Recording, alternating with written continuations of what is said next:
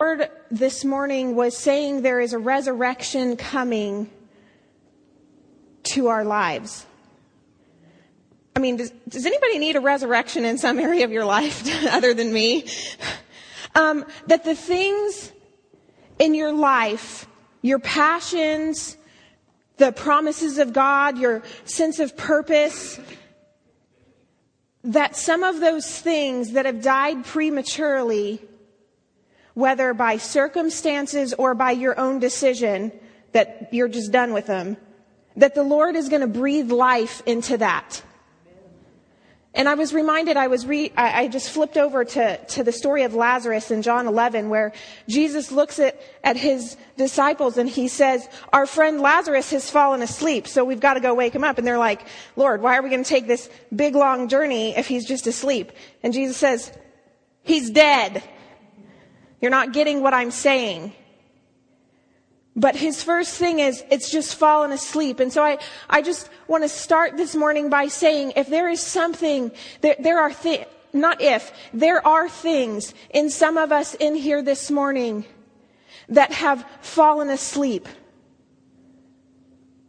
And the Lord is saying in the Spirit, I am releasing resurrection this morning to those things. I will revive those things. I will breathe on those things. And that which you thought was dead is only sleeping. And that which has died prematurely will rise again and you will see the fruit. You will see the passion arise. You will see those promises resurrect in your life. You will see your sense of purpose and calling rise up in you again. Amen? So, that's all free. That's not even a part of my message. but I thought, man, Lord, that's, I was just, it was all over me. I just couldn't help but share that because I think it's really what the Lord is speaking and saying, hang on. Those things are not, those things that you call dead are only sleeping and the Lord is coming to, to breathe life on those. This morning I want to focus a little bit, um, on our homes and on our families. And this is sort of one of those subjects that gets a little touchy, if you know what I mean.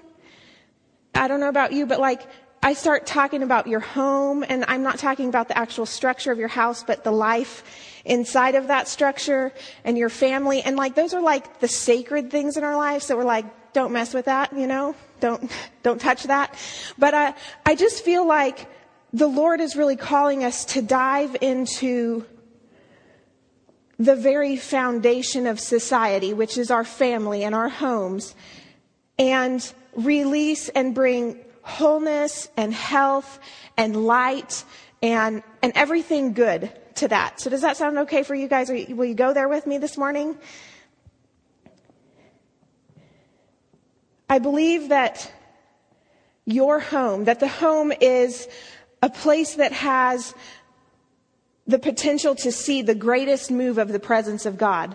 Because it's, it is, it's the very foundation of, of everything in our society. Um, in the, in the book, The Decline of the Fall of the Roman Empire, this was written in 1788 by Edward Gibbon. And he lists five basic reasons why great civilizations crumble. Why they wither and die. Number one, is the undermining of the dignity and the sanctity of the home, which is the human basis for society. This is written in 1788.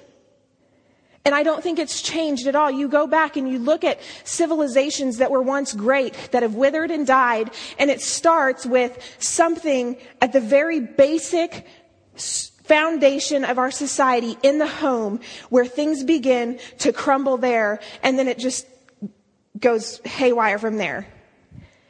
And I don't know if you guys have like looked around our nation at all, but I would say that our homes and our families um, need a little bit of help.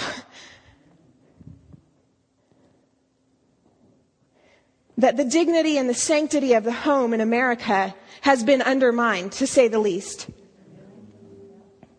And not always by bad things. But how much time do our families really spend in their homes anymore?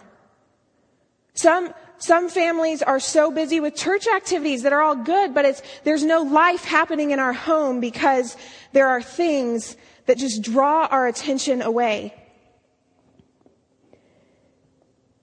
And I think that your home is such a, it's such a unique place. I mean, think about your family or your home, okay? It's, it's, it's like the place where you're gone all day and you come home and, well, you should be able to just kind of let your defenses down, right? Some people put their defenses up when they get home, but you kind of just let it all hang out. You know what I'm saying? It's the place where your heart is fully exposed. The good, the bad, and the ugly, right? We all, you all know this is true. You go home to your spouse and you can be the ugliest person ever because you're safe with them. In your children, it's like in your home, there's things that happen, good, really good things, but also just really who you are because it's like a place of vulnerability.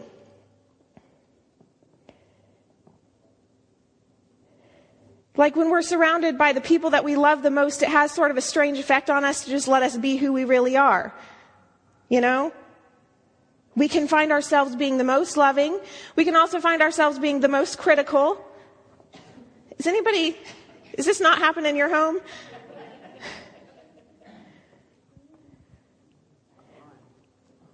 Not, not in ours. But it's true. Like, you know, you're engaged to somebody and you just like see all these good parts of. You might have a tiff every once in a while, Austin and Amanda, right? So then when they get hitched next year and start living together, then it's like a whole new ballgame because you can only keep up that nice facade for so long, you know? And then at some point you're just gonna bite their head off. right? This is all happening in the context of our home. I'm probably way more blunt with John than I am with anybody else. I'm not sure that's a good gift necessarily. All right? But it's true. All right? And it's your home. It is not the school and it is not the church that shape your value system in your children. It is your home. I don't care how little time you spend there. There are things that outside influences, but it is what happens in the home where your children will find their values, where their culture will be shaped, where they develop, uh, where it shapes their passions, their prejudice, their, their language, their, their view of God, their sense of right and wrong. All of those things, whether we know it or not, are established in our home, in our children whatever's happening there, whatever they're being exposed to, the way you speak to them, the way you live your life in your home is all being transferred to your children. And your children will be a product of your home, not necessarily of school because they spend so many hours there or of the church because they come and hear a Bible lesson once a week.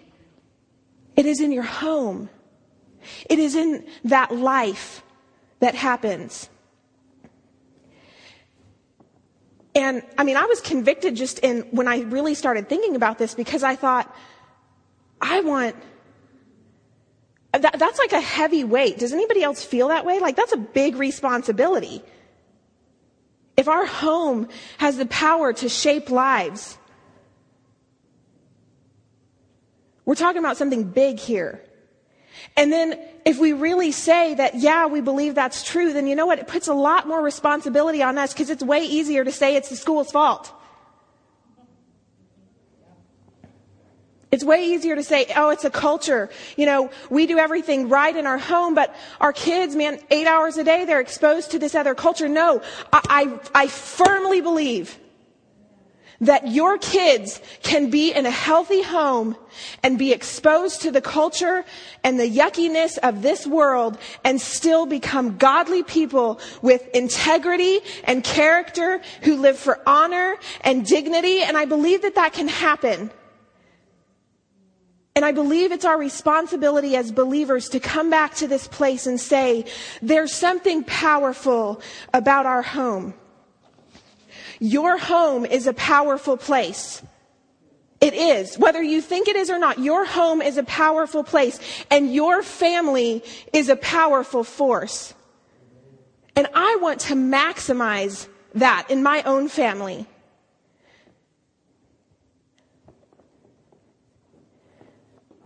this house is a powerful place. This family is a powerful force. And if we, if we move back to the very basics of, of society, the, the foundation and say, let's look at our home, let's look at our family, let's bring whole, uh, health and wholeness and everything into those areas, and then we join together, we will be a force to be reckoned with. Because I believe that from the very beginning, the enemy has known the power of a home and of a family. And his strategy has changed very little since the garden.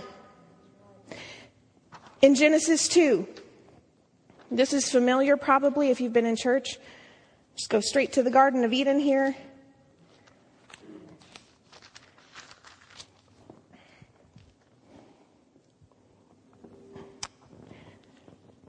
Genesis chapter 2, verse 18. And then the Lord God said, It's not good for man to be alone. I will make a helper who is just right for him. So the Lord God formed from the ground all the wild animals and all the birds in the sky, and he brought them to the man to see what he would call them. And the man chose a name for each one. He gave names to all the livestock, all the birds of the sky, and all the wild animals. But still, there was no helper that was just right for him. So the Lord God caused the man to fall into deep sleep. And while the man slept, the Lord God took out one of the man's ribs and closed, and closed up the opening. And then the Lord God made the woman from the rib and he brought her to the man. At last the man exclaimed, this, this one is bone of my bone and flesh of my flesh. She will be called woman because she was taken from man. This explains why a man leaves his father and mother and is joined to his wife, and the two are united in one. And now the man and his wife were both naked, but they felt no shame. Okay, so this is just like the first family, okay? You have Adam. He's hanging out in the garden, and the Lord is saying, I'm, I'm seeing that there's a need here that he needs a companion. He needs somebody to help him and serve him and be with him. So he creates woman and they live in the Garden of Eden in their home. It's, it's established from the very beginning. And what does the enemy do? He comes right in. Comes right in. Talk about a bad day in your home. I mean, have you ever thought? I mean, I feel so bad for Adam and Eve because it must just have been the torture of a lifetime to know perfection and know sin and all the love in the world and then experience it. I mean, like we're just, we're just here in it. We don't know anything else. I mean, we catch glimpses, but we don't know what it would have been like to be in the perfect communion and love of God. And then that is a bad day when the enemy comes in and deceives you the first fight. And God comes, the enemy comes, he, he says, Oh, look how beautiful the fruit is. Don't you want it? No, I can't have it. Oh, it's just because it's going to make you like God. Oh, well, if it can make me like God, that's not a bad thing, right? Because he's so good and all those things. So I'll just go ahead and eat it. She eats it. Adam eats it. The Lord comes and says, you know, what are you doing? They said, we're hiding because we're naked. And he said, who told you you're naked? You know, and they're like, um, and he said, did you eat of the fruit? And this is what Adam does. This woman you gave me, uh, you know, he got the look right then. right? This woman, you know, that look, the look wives that we give our husbands, you know, he got it right then in that moment.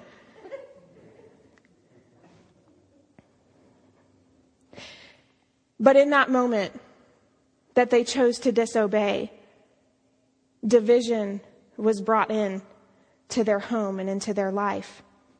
Destruction.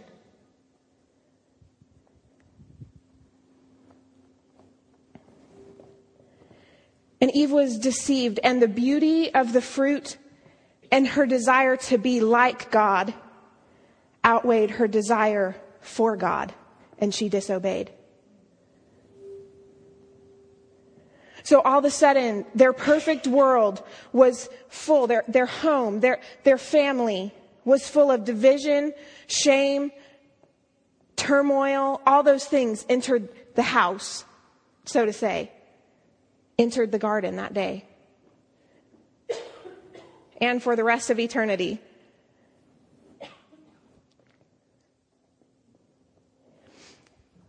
And so when I say I think the enemy's strategy hasn't changed at all, that's what I'm saying. I, I think that the enemy still knows. If he can come in at the very basic level so sneakily with deception and turn our hearts away from the Father, then it will breed the same dissension and division in our families and in our homes. He doesn't need to go after the big, huge thing because you know what? The family is something that happens to every person everywhere in every culture, whether you're living in a tent, in a mud hut, in a mansion, in, under a bridge. If you are with your family and you are living together with people, which is what everybody does. I mean, even single people, you have your life, your home, your, what, your place. If he can come in on that level in every person's life and begin to dismantle those things, that's when we begin to see our culture turn into what it's turned into. Because there's no value for family anymore. There's no value for the home.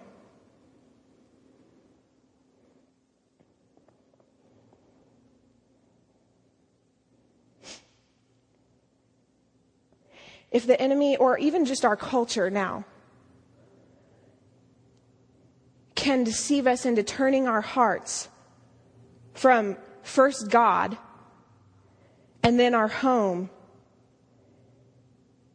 He's become successful in his desire to destroy everything we've been created for.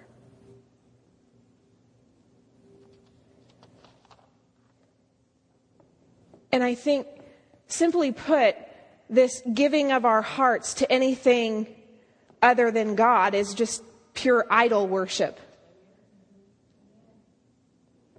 And we might, we might not be bowing down to little carven statues in our homes. I, I don't think anybody in here does that. Let's hope not. That's not the kind of idol, you know, you talk about idol worship in the Old Testament, they're always worshiping idols and other gods. I'm not talking, we're not bowing down to little statues. We're not worshiping some strange deity. We're not into all this stuff, you know, spiritism and all those things. But an idol can be described as anything you draw your strength from or give your strength to. Simply how you spend yourself, your time, your effort, your energy, your thoughts.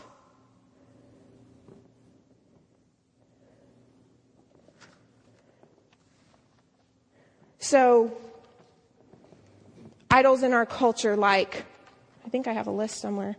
I didn't bring my list with me. Things like materialism and money. Things like the internet, pornography, alcohol. Things like work, like you just are a workaholic. That can be an idol in you. Things like even, even like your sickness or your wounds that just consume who you are all the time your thoughts, your energy, your money, everything. Dieting, weight loss. Your children. There's a healthy place for your children and there's an unhealthy place for your children. Your children can become idols, especially for ladies, I think. Where are you putting your money, your time, your energy, your thoughts? What, what is consuming you? Is it your iPhone? Is it Facebook? Is it your favorite TV shows? It's, it's those kind of things that I'm talking about that draw our hearts away. They draw our heart away from the Lord. And then they'll draw our hearts away from our family.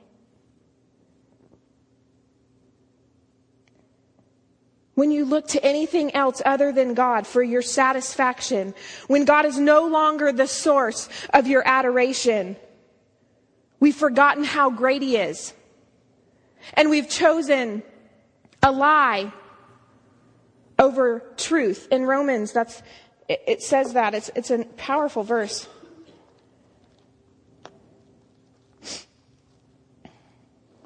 In Romans 1, I'll just read it to you real quick. Verse 25. Paul's talking about idol worship. And he says they traded the truth about God for a lie, so they worshiped and served the things God created instead of the creator himself, who is worthy of all eternal praise. That, that's simply put what idol worship is. And I think sometimes in our culture, you know, it's not always about the one person, although I, I've met a few people with the Bieber fever. You know, Justin Bieber is like an idol in our culture or has been. I mean, I don't even really know the guy or much about him or have even heard his music, I don't think, but, but, you know, it's like the thing that sweeps the nation. And it catches your heart and you put all your focus on it and you, you put your money into going there and seeing it. And so it's not always about just, idol is kind of a weird word because you just picture like, I, I always do, like, the, the idol, you know, like the statue thing. But it, it's really just saying, we're worshiping what's been created instead of the creator who's worthy of all of our praise.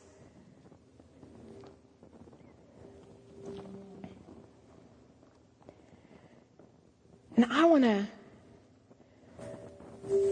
I want to live in the truth. I want to live remembering what God has done and remembering who he is and his greatness and focusing there because you know what? When you're thinking of how good he is, how could I possibly give my worship to anything else? And there's a beautiful picture of this in scripture in Joshua 24 and uh, I've I've spoken a lot, sometimes out of Joshua, but I, I've been telling you for like a year now I'm just so challenged by the book of Joshua. I've just been reading it and reading it and reading it, and I just continue to get so many good things out of it. And I feel like it's just a really great picture of where our church has been, where we're going, just, just kind of those things. It's like you've got this, this group of people, the Israelites, who are pressing in to God's promises. They're, they're crossing over the Jordan. They're claiming the promises of God. They're seeing miraculous defeat. We talked about a message where we hunted down the five kings that were hiding in the camp. Um, if you, some of you were here for that, that's all in the book of Joshua. And the people of God have just experienced his hand so many times over and over and over. And this is the very end of the book of Joshua. And these are Joshua's last words to the people before he dies. He's over a hundred years old and he's just met with his elders and leaders and he's telling them all these things. Then he gathers the people together and this is what he tells them. So I'm going to start in 24. Then Joshua summoned all the tribes of Israel, including their elders, leaders, judges, and officers. So they came and presented themselves to God. And Joshua said to the people, This is what the Lord, the God of Israel, says. Long ago, your ancestors, including Terah, the father of Abraham, and Nahor, lived beyond the Euphrates River, and they worshipped other gods. But I took your ancestor Abraham from the land beyond the Euphrates and led him into the land of Canaan. I gave him many descendants through his son Isaac. To Isaac I gave Jacob and Esau. To Esau I gave the mountains of Seir, while Jacob and his children went down into Egypt.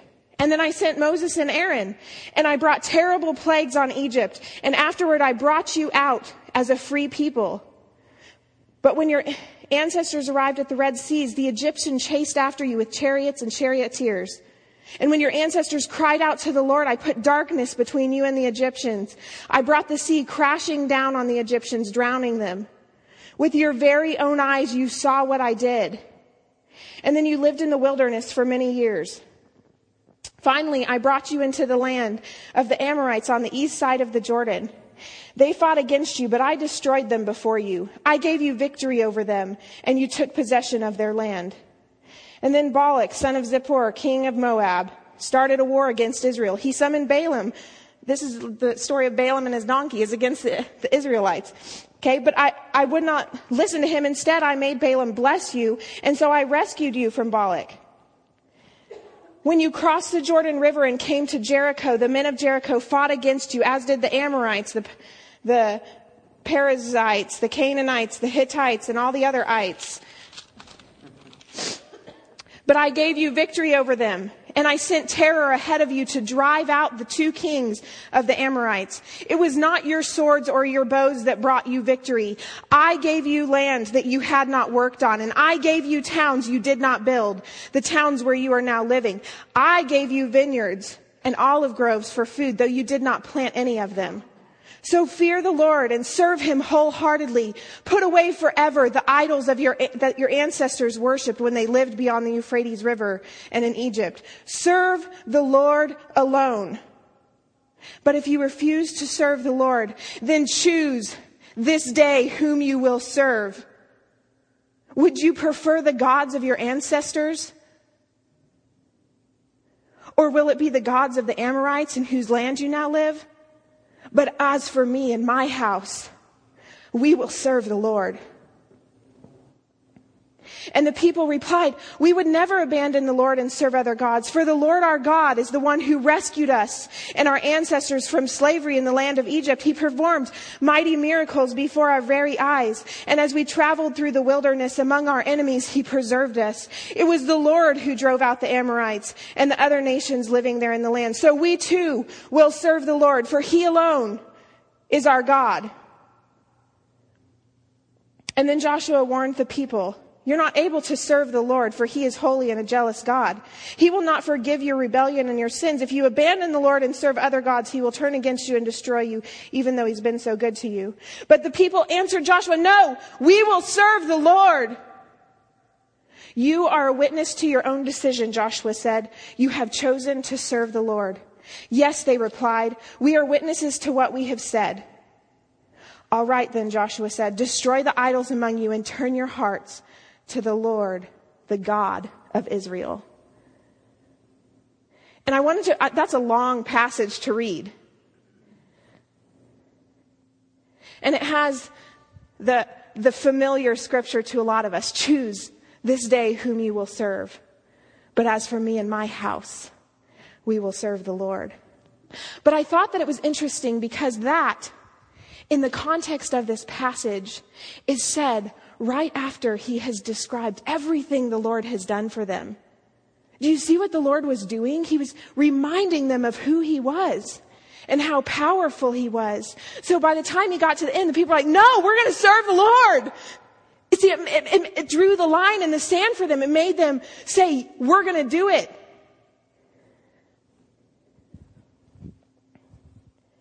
And probably since the beginning of the summer, well, even since last summer, the Lord has put that message of, as for me and my house, we will serve the Lord on my heart. Because I think, you know what? The Lord is calling us to something higher. He is calling us to serve Him alone. He is calling us to give him every section of our lives, even the scariest, most vulnerable place, which is our home, where there's all kinds of things that probably nobody else in this room knows about that goes on in your home. See, it's easy to show up to church service and have it together and worship Jesus. But there are some people that go home and your marriage is in shambles and you are hiding in shame. You are hiding in sin. You are controlling each other. You are, you're, you're angry. There's, there's things that are happening. There's things that are happening in your homes. And the thing that I, I thought about when I read this is you can choose this day to serve the idols of the generations before you. See, because some of you, the generations before you, chose the idols of infidelity, of sexual immorality, of alcoholism, of materialism and self image. You can choose to follow those lines that your ancestors have chosen.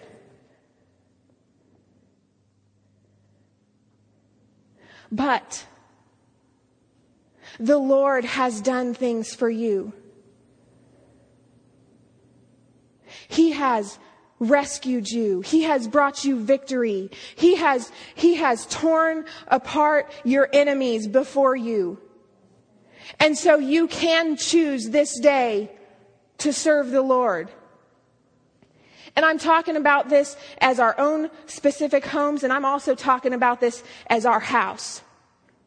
Because as, as a leader, as for me in this house, we will serve the Lord. And you know what? That has not always been the case. We can choose people to follow a line that has been set before us here. And you know what? Some of those same idols, sexual immorality and infidelity, have been something that we could choose to follow and allow to continue to be an idol in our house.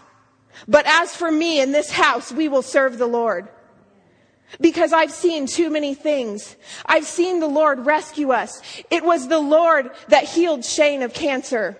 It was the Lord who walked through through transition with us. It was the Lord who put to death the spirit of offense that has been taken over here. It is the Lord who is, who has opened the doors into our community. It is the Lord who has opened the doors for servanthood for us. It is the Lord who has done miraculous things in our presence. Do you understand? It is Him who has healed our people. It is Him who has done it.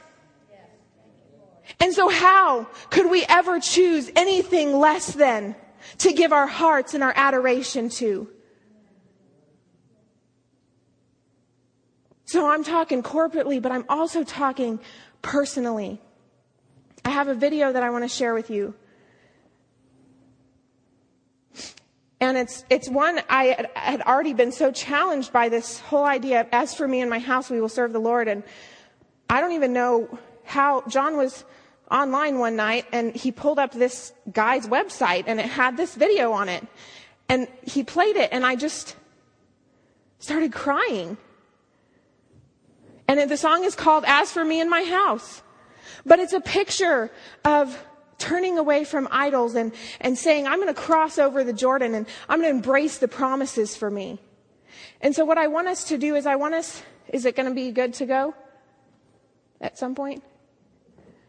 Um, I want you to watch this and just be challenged by it, and then we're going to have a response. Um, because I, there's just something powerful about it. Because I, I believe one thing that the Lord told me about this, this morning is that He wanted to stir our hearts to action. He want, it doesn't just want to be like a nice message It's like, oh man, that's good, let's do this. No, it's like, I, I want us to be able to stand up and say, as for me and my house, I will serve the Lord and mean it with everything in you. And you know what? That might take some humility. That might take some repentance between you and your spouse or your children. It might take some, some serious, like, we haven't been doing this and I'm so very sorry and let's do it for real. But I believe that the Lord wants to move our hearts to that, to that passion and that, that sold outness for Him.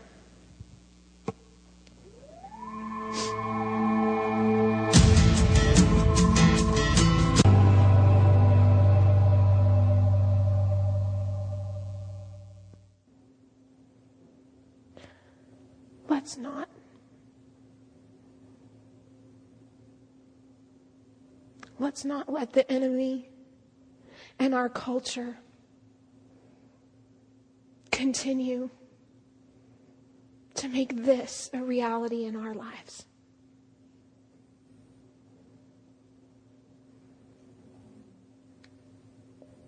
Let us be people who will not give our hearts to another.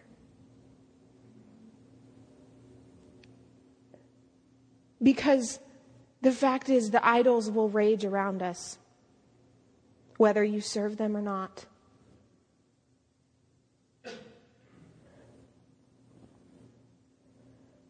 But today,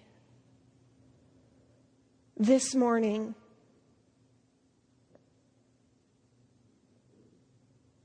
I ask, choose. Choose this day whom you will serve.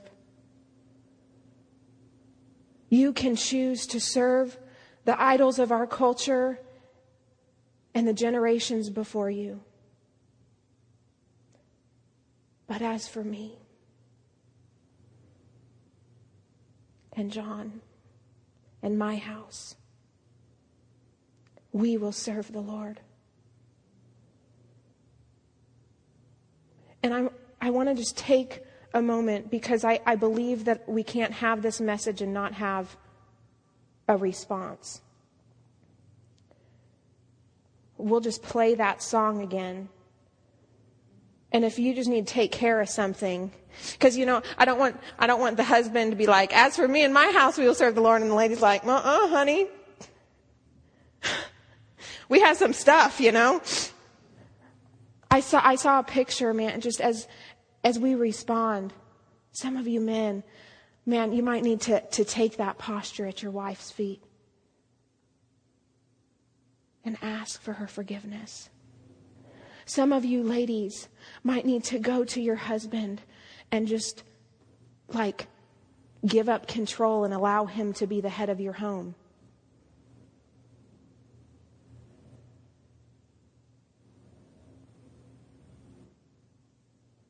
But let's choose today who you're going to serve.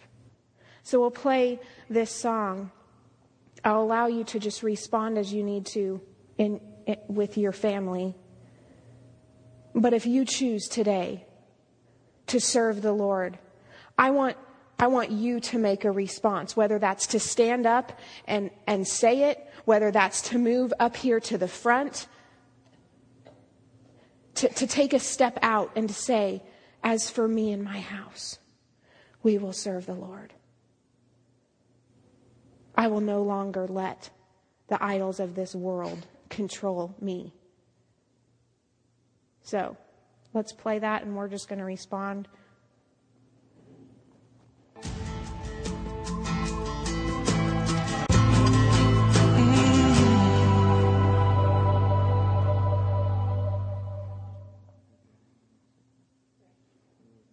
Father, you see our hearts.